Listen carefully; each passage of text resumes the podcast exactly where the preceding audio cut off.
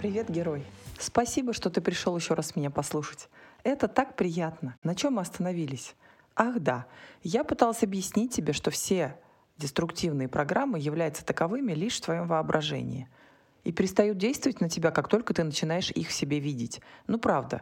Представь, что ты актер, у которого есть роль сыграть человека, похожего на тебя. И вот ты его играешь, а поэтому умеешь смотреть на всю эту историю со стороны. Вот ты видишь, как родился, как рос — вот тебя мама отшлепала по попе. И ты невероятно обиделся в детстве на маму за то, что она отшлепала тебя, когда ты хотел сунуть пальцы в розетку. Тогда ты не понимал, чем это грозило тебе.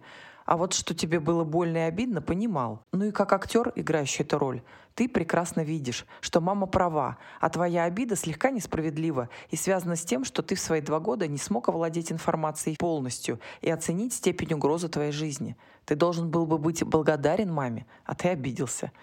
И представь, именно это заставило тебя потом всю свою жизнь копить обиды на маму конкретно и на всех остальных женщин тоже паровозом и считать нас злыми ведьмами, которые чуть какая мелочь превращаются в огнедышащих драконов. Я, конечно, утрирую, но правда в том, что природа наших обид именно такая.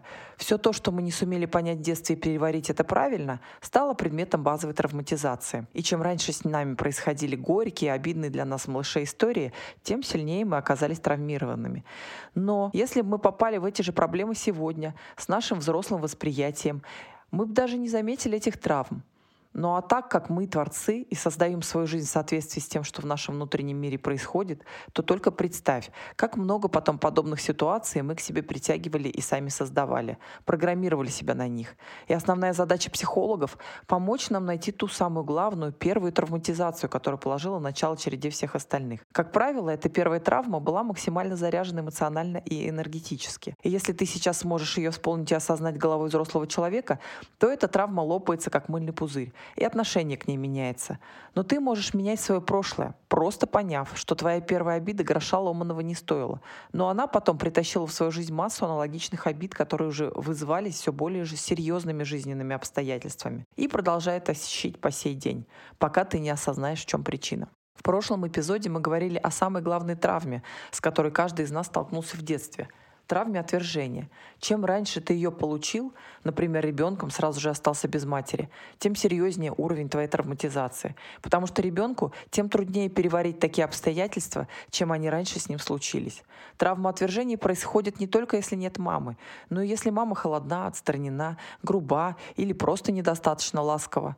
Или можно словить такую травму, когда мама отнимает тебя от груди. Конечно, травма будет несопоставима с той, которую получает малыш, оставшийся в раннем детстве без мамы. Но тем не менее, да даже сам процесс родов может вызвать подобную травму. Вот ты сидел в теплом и уютном животике, а вот ты вылетел в сухой, холодный и голодный мир, оставшись без постоянной подпитки через пуповину, без возможности дышать, как раньше, и прочие прелести. Ну скажи, ты бы сейчас стал на маму обижаться за процесс рождения? Ну вот. Но правда в том, что это самое отвержение заставляет потом чувствовать себя ничем, никем, нулем, никому не нужным и всеми отвергаемым человеком всю жизнь. А на твое ощущение ненужности и отвергнутости радостно копятся все остальные программы. Вот такая простая механика. К теме деструктивных программ мы еще будем возвращаться. А сейчас давай перейдем к новой теме. И я расскажу тебе свои мысли о том, кем я считаю является человек. Это нужно для того, чтобы мы договорились о терминах и смыслах, чтобы общаться на одном языке. Итак, кем и чем ты являешься, когда рождаешься человеком на земле? Я уже упоминала о том, что Господь Бог, я его называю Творцом, сотворил людей по образу и подобию Божьему, своему то есть. Это фраза из Библии. А это означает, что все люди, как и Бог, творцы. А раз творцы, то значит создатели чего угодно. Это закон. То есть мы пришли на Землю как минимум что-то создать. И в первую очередь каждый из нас день за днем, секунда за секундой создает свою жизнь. Помнишь в школьной математике? Аксиома, теорема. Аксиома — это утверждение, которое не требует доказательств, теорема требует доказательств. Так вот, то утверждение, что люди являются творцами и создателями своей жизни — это аксиома, которая не требует доказательств. Да и в Библии так записано. Поэтому оглянись вокруг и прими, что в том месте, в котором ты находишься сейчас, все то, что тебя окружает, это твой мир, который ты создал сам герой. Кстати, для меня герой — это пока не тот самый небожитель, который ходит и направо-налево совершает подвиги. Героем может быть и герой повествования, как в нашем с тобой случае. Я называю тебя героем как главного персонажа в твоей жизни. Другими словами, ты всегда главный герой в своем персональном сериале или романе, повествовании, может быть, триллере, мелодраме, компьютерной игре, сказке. Подставь свое, которое ты проживаешь. То есть ты главный герой. Поэтому про тебя я говорю только с заглавной буквы «герой». Итак, возвращаясь к тому, кем на самом деле является воплощенный на Земле человек, мы сейчас начинаем собирать картину. Первый пазл мы нашли. Человек равно Творец, потому что подобен Богу и умеет творить. Те времена и эпохи, когда люди вдруг вспоминали, осознавали и принимали себя как частицу Бога, а значит принимали Бога в себе, они выдающиеся. Одну из таких эпох, например, мы называем эпохой Возрождения. Множество гениальных картин, памятников архитектуры, скульптур, других произведений искусства созданы именно в те времена. Родилось много великих людей, о которых мы помним до сих пор, которыми восхищаемся, и разгадать коды, которых мечтаем. Ну а я этот код гениальности разгадала. Он просто как все гениальное. Люди осознавали себя частичкой Бога, то есть творцами. Они разрешали себе творить великие произведения.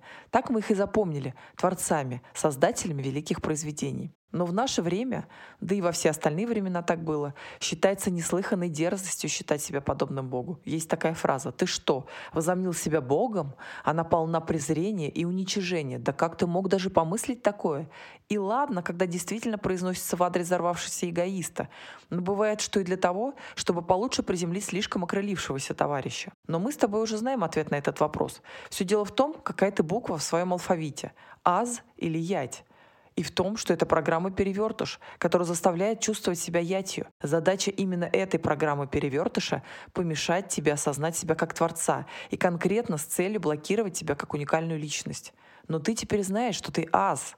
Ты ас в любом деле, которое выберешь сам. Поэтому в ответ на эмоциональные посылы людей, проводников программы перевертыша, кстати, может даже неосознанно. В данном случае это могут быть программы обесценивания, беспомощности, страдания, которые в тебе включают синдромы самозванца, перфекциониста, жертвы, хорошей девочки. Ты будь спокоен. Не впадай в вину, стыд, панику или обиду на них. Вспомни просто о том, что это не ты возомнил себя Богом, а так написано в Библии. Человек создан по образу и подобию Божьему, а Бог — это Творец. Ну и опять из школьных уроков математики, и это теорема доказана. Если А равно Б, а Б равно С, то А равно С. Если ты создан по образу и подобию Божьему, а Бог — это Творец, то ты — это Творец. Все, завязывай с доказательствами, обещала же без них. А теперь следующий пазл. Он звучит так. Душа — это невидимая часть тела, а тело — это видимая часть души. Это великолепный афоризм нам подарил Аркадий Давидович. Очень талантливый человек, афорист современности, за что ему огромное спасибо. Эти слова помогают нам понять и принять себя душой, существование которой не доказано нашей наукой. Поэтому тут я тебе предлагаю просто спросить себя, веришь ли ты в то, что являешься не просто телом, но еще и душой? А если ты душа, то значит есть и цикл перерождения души, и опыт прошлых жизней, и много накопленного ресурса, который просто скрыт от нас условиями, это очередное дано. А значит, есть и помощь души. Наверняка твое тело как-то связано с душой, и уж душа-то точно знает о цели твоего воплощения на Земле, о миссии, предназначении. Скорее всего, сама душа принимала непосредственное участие в выборе человека, в которого ты воплотишься, его базовые характеристики, характер, темперамент, внешний вид и так далее, которые будут способствовать целям души на воплощение, а также семью и даже страну воплощения. Ведь душа — это и есть истинный ты.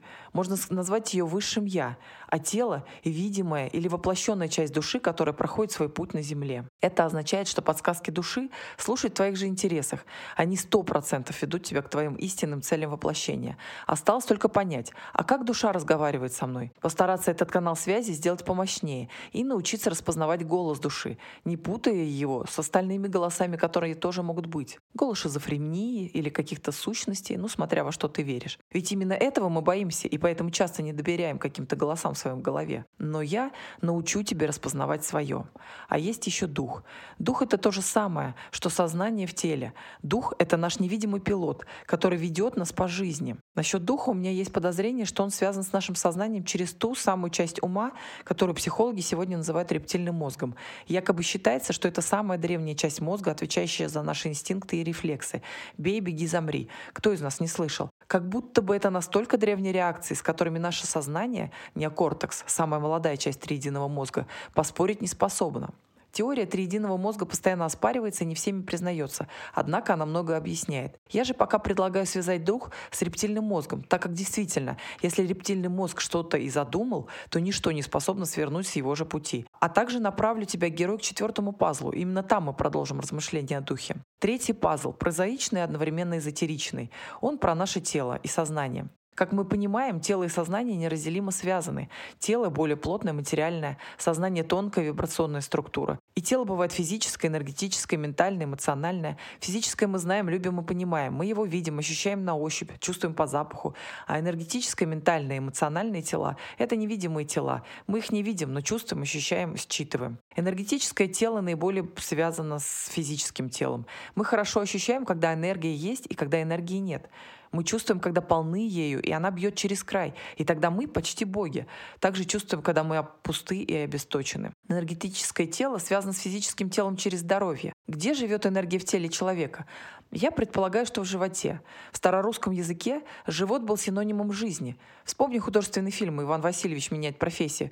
«Живота или смерти, проси у боярыни». «Живота! Живота!» Люди — это сообщающиеся сосуды. Мы не живем отдельно от нашей системы, мы обязательно находимся в тесной связи с ней. Поэтому наши животы — источники нашей жизни, подключены к божественному источнику жизни. Так и будем его называть — источник жизни. Поэтому мы можем вступать в энергообмен с живой природой, деревьями, землей, водой, небом. И бессознательно часто это делаем, когда стремимся на природу, чтобы зарядиться и напитаться энергией, которую из нас выпил мир. И также с людьми. И вот он принцип вампиризма, который следует из этого. Но пока не будем тут останавливаться. Ментальное тело. Это уровень нашего сознания. Ты же создаешь мысли, а мысли хоть и невидимы, но рождаются и живут в твоей голове или в мозгу, который может подключиться в любой момент и имеет доступ к некоему информационному полю, которое мы назовем вселенский разум. Представь, что это информационное поле выглядит как многоэтажная библиотека, и на каждом этаже хранится свой вид информации. Чтобы на какой-то этаж зайти, нужно получить доступ, ключ. Наше ментальное тело может иметь или не иметь доступ к этажам информации. Дальше. Эмоциональное тело. Тоже уровень сознания, а также уровень тела. Мы также создаем эмоции. Эмоции тоже живут в каком-то пространстве, но также они являются ощущениями в теле. Они складываются в разные эмоциональные проявления, непосредственные эмоции в чувства, аффекты, в состояние. Как по-твоему, где они рождаются, живут? На мой взгляд, в сердце. А подключены ли они к мировому, божественному сердцу? Скорее всего, тоже да, следуя логике мироустройства. Ведь человек — это открытый сообщающийся сосуд. Он является частью мировой системы. Физически мы социальные существа. Живем в мире таких же людей, как и мы, и обязательно взаимодействуем с ними. Энергетически, я уже рассказывала, ментально и эмоционально обмениваемся эмоциями. Наверняка ты знаешь, что такое эмпатия, сопереживание, любовь, ну и другие примеры эмоциональных обменов. Еще немного поговорим о сознании. Тем более, что оно тесно связано с такими понятиями, как подсознание и бессознательное. Непроявленное, или назовем его метафизическое пространство, в психологии принято делить на сознательное, подсознательное и бессознательное. И это наш четвертый пазл. При этом существует метафора с айсбергом. Сознание — это верхушка айсберга, видимая часть. Подсознание — это часть айсберга под водой. Ну а бессознательное — это и есть все остальные окружающие айсберг пространства. Тот мировой непроявленный океан, в котором айсберг дрейфует. Другими словами, сознание — это также наше. Бессознательное — это великое единство всего. А подсознание — это точка взаимодействия сознания и бессознательного. Информация, откуда нам сложно считывать напрямую. Давай на минуточку вернемся к духу. Ведь он находится где-то в области бессознательного, а способен взаимодействовать с нами через подсознание. И его орган взаимодействия на уровне сознания как раз рептильный мозг, о котором мы уже говорили. Пока это вещи не доказанные, просто мои предположения. В моем случае я знаю, что это так и есть. Доказать не смогу, тогда как надо сначала доказать существование души, духа, а также массив прочей информации, которая попросту скрыта от человека условиями дано. Поэтому по-прежнему предлагаю тебе примерить к себе и решить самостоятельно, ли это быть правдой. Просто иногда сила рептильного мозга в его влиянии на нас настолько велика, что поневоле удивишься, с чего вдруг эти инстинкты не подались до сих пор эволюции. Ведь уже настолько давно за нами не гонится ни мамонт, ни динозавры, не пытаются нас съесть, а мы все бей, беги, замри. И подумаешь, не стоит ли за этим нечто большее. Но об этом когда-нибудь поговорим еще. А пока вернемся к нашей теме. То есть, когда я говорю про тело, я имею в виду все описанное. Физическое тело, энергия, наше сознание с мыслями и эмоциями, а также наша связь и взаимообмен с миром, проявленным и непроявленным, на разных уровнях, физическом, энергетическом, эмоциональном и ментальном, сознательный и бессознательный. Фух, пока на этом остановлюсь. Теперь ты видишь, какие мы люди безграничные. Ты видишь, какие мы глубокие, какие необъятные. Мы одновременно являемся творцами, душой и земным воплощением души телом. И хотя я тут ничего не рассказывала о том, насколько сложная и уникальна эта биологическая система физическое тело, то только потому, что ты сам все знаешь. Прочитав это все, наверное, ты и сам придешь к пониманию, что человек — это есть суть великого единства всего. Мы — это часть всего мира и Вселенной. Мы — часть, которая содержит в себе информацию о мире и о Вселенной. А мир и Вселенная имеют информацию о нас. Мы — часть источника жизни, вселенского разума, божественного сердца. А значит, изменяя себе, мы можем влиять на изменение всей системы.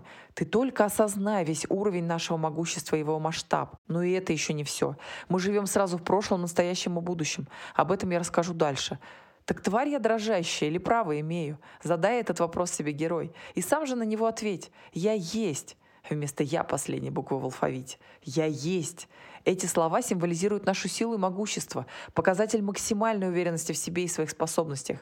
Мы используем эту фразу, чтобы подчеркнуть свои истинные права на все, на что право мы имеем. А раз я есть, значит у меня и права есть в любом, даже самом типовом договоре, который составлен без учета наших потребностей, есть раздел. И он стоит сразу после раздела о предмете договора и называется так – права. Если договор не типовой, а персональный, то вставляется более тщательно, и там очень подробно эти самые права для всех сторон расписаны. Так и у тебя есть незримый договор о твоем рождении, и в соответствии с ним, в тот момент, когда ты воплотился на Земле, ты получил права. Мы сейчас о твоих истинных правах как души, воплощенной в живого человека, рожденного на земле, о которых, возможно, ты ничего не знаешь. Тебе приходится часто идти на ощупь, и хорошо, если к концу жизни ты хоть какое-то представление получаешь о том, что тебе было можно и какие у тебя были права. Но жизнь остается прожита как я уже писала выше, возможно, это тоже замысел Творца — понять, какие у тебя есть права при воплощении на Земле и самому докопаться до тех прав, которыми мы на самом деле обладаем. Ну, то есть это опять дано, и наши права — это неизвестные, которые тоже требуется найти. Нам сейчас не интересно, почему это так. Просто осознаем тот факт, что нам никто не рассказывает о наших правах, как души, воплощенной в человеческом теле на Земле. Все религии мира сразу рассказывают о правилах и законах, по которым нам предстоит жить на Земле. Но это уже следующие разделы договора, наши обязанности и прочее. Что ж, если это замысел Творца, то сам понимаешь, мы его оспаривать не будем, а просто пойдем решать задачу. Ну или пошли бы, если бы я уже не поискала до этого и не решила рассказать здесь о своих выводах. Хотя, тем не менее, ты мой герой, все-таки можешь продолжать искать. Наверняка есть что-то, что я упустила. Да и время бежит быстро, и мир меняется. А я знаю и не знаю, в каком именно году ты меня слушаешь или, может быть, читаешь. Возможно, сейчас появились новые условия игры, поэтому никогда не забывай также смотреть на ситуацию критическим взглядом и сверяться со своей интуицией интуицией. Только она знает всю правду о тебе. Я расскажу о правах, которые мы имеем, как воплощенные на земле души, чтобы потом уже никогда у тебя не вставал вопрос «А что, так можно было?» Песня кудесницы о свободе. Здравствуй, человек! Как это гордо звучит! Ты так велик! Ты так прекрасен в своей уникальности! Ты невероятно хорош! Весь мир восхищается тобой, каждым твоим творением. Весь мир удивляется — Почему такое совершенное существо все еще не летает? И сегодня я обращаюсь к тебе. То, что я скажу сейчас, будет вытаскивать тебя из любых деструктивных программ каждый раз, когда ты почувствуешь на себе их действие. Из любых программ, в любое время. Помни, тебя определяет не ум, ни тем более оценка со стороны, а тебя определяют твои внутренние настройки. Сегодня ты получишь точную настройку относительно силы своего права что-то менять в своей жизни – ты — свободная душа, воплощенная в теле человека на земле. Ты обладаешь именем, и по закону свободы воли и праву рождения имеешь право на осознанность и на знание в любом моменте, здесь и сейчас. На всех уровнях своей жизни ты имеешь право брать за себя ответственность и самостоятельно распоряжаться всеми своими энергиями и ресурсами, делать выбор. Свобода выбирать – это твое главное право – в любой момент, здесь и сейчас, ты имеешь право выбрать отказаться от любых деструктивных программ, которые не способствуют твоему росту, развитию и цели пребывания на Земле, программ страдания, жертвы, беспамятства и разделения. И тебе не надо их прорабатывать, проживать или терпеть. Ты просто отказываешься от них – ты имеешь право выбора, как и с кем тебе жить, а также степень своей свободы. Ты имеешь право выбирать быть свободным человеком, жить в любви и гармонии с самим собой, своими душой и духом, окружающим миром, людьми вокруг – и беспрепятственно проявлять свое предназначение, заложенное тобой или Создателем. Ты имеешь право снять все блокировки, деструктивные программы, мешающие развитию, все договоры, заключенные под влиянием программы беспамятства, особенно заключенных под влиянием обмана, и расторгнуть их по праву свободы воли без возмещения и выполнения обязательств по этим договорам. Ты имеешь право вернуть украденные или потерянные энергии, или ресурсы, и отдать чужие, если были произведены подмены. Ты находишься под защитой Духа, Вселенной, Создателя. Ты свободно проводишь энергии своей души на материальный уровень в том объеме, который необходим здесь и сейчас. Ты имеешь право запросить открыть память своей души по своей готовности. Осознал ли ты, что ты имеешь право управлять своей реальностью? Ты имеешь право управлять своей реальностью. Твой главный инструмент управления реальностью – это твое умение воображать и мечтать. Твое воображение – это главный артефакт, с помощью которого ты творишь свою реальность каждую минуту. Воображение, объединенное с верой, это и есть твоя реальность. Ты создал тот мир, в который веришь. Сбывается все, во что веришь. Ведь мир – это просто зеркало, которое отражает тебя и твои отношения с другими. Это называется резонанс. Больной получает болезнь, радостный получает радость, неимущий получает нищету, глупый получает глупость. Но глупым, бедным и больным мы определяем себя сами, не оценка со стороны, не кто-то другой. Ты можешь слышать от других, что они оценили тебя в глупый, но не верить. Только ты определяешь конечное положение вещей. И в этом твоя свобода выбора. Даже если когда-то ты поверил, что ты бедный, нищий, больной, и мир охотно отразил тебе это жизненными обстоятельствами, стряхивай себя эти чужие оценки и начни давать себе свои. Нет, ты на самом деле уникальный, совершенный человек. В тебе прекрасно все. Ты стряхиваешь себя все, с чем больше тебе не по пути. Ты пользуешься своей силой, свободой и правом выбирать. Не надо сначала изгонять тьму из комнаты, прежде чем включать свет. Просто включай свет. Не надо бороться со своими деструктивными программами. Просто выбирай быть другим. Уходи из всех обстоятельств, которые больше не устраивают тебя. Не надо бороться. Просто становись другим. Принимай себя другим. А как, спросишь ты? Играй. Помнишь, как в детстве ты играл в войнушку, в солдатике, в школу, в больницу? Ты становился врачом, крутым воином, Робин Гудом, учительницей. Сыграй сейчас любую роль в режиме реального времени. Сыграй уверенного, успешного человека, который идет по жизни легко, и обстоятельства сами начнут складываться в счастливые. Сыграй прекрасную утонченную диву. Попробуй стать киноактрисой, бизнесменом, матерью счастливого семейства, смелого и отважного каскадера. Сыграй любого, кого захочешь. Запомни, Твое самое важное право на эту жизнь – свобода выбирать все, что захочешь. Наложи это на твой талант Творца и Создателя, и ты сотворишь все, что пожелаешь. Главное – не позволять внешним обстоятельствам и условиям определять твое внутреннее состояние. Главное, чтобы настройки не сбивались. Не теряй позиции осознанного Создателя и не воплощай в жизнь свои реакции на внешние обстоятельства. Ничто не мешает тебе реагировать благодарностью, радостью и доверием на то, что других расстраивает, потому что истинная правда находится внутри тебя, а не снаружи. Только ты ее знаешь. Ищи ответы внутри себя, а не в оценках окружающих. Ответы внутри себя – это твоя личная связь с Богом и знание о себе. Слушай свои мечты, продолжай воображать, играть. Иди за радостью, счастьем и игнорируй все то, что противоречит той реальности, где все, о чем ты мечтаешь, уже возможно.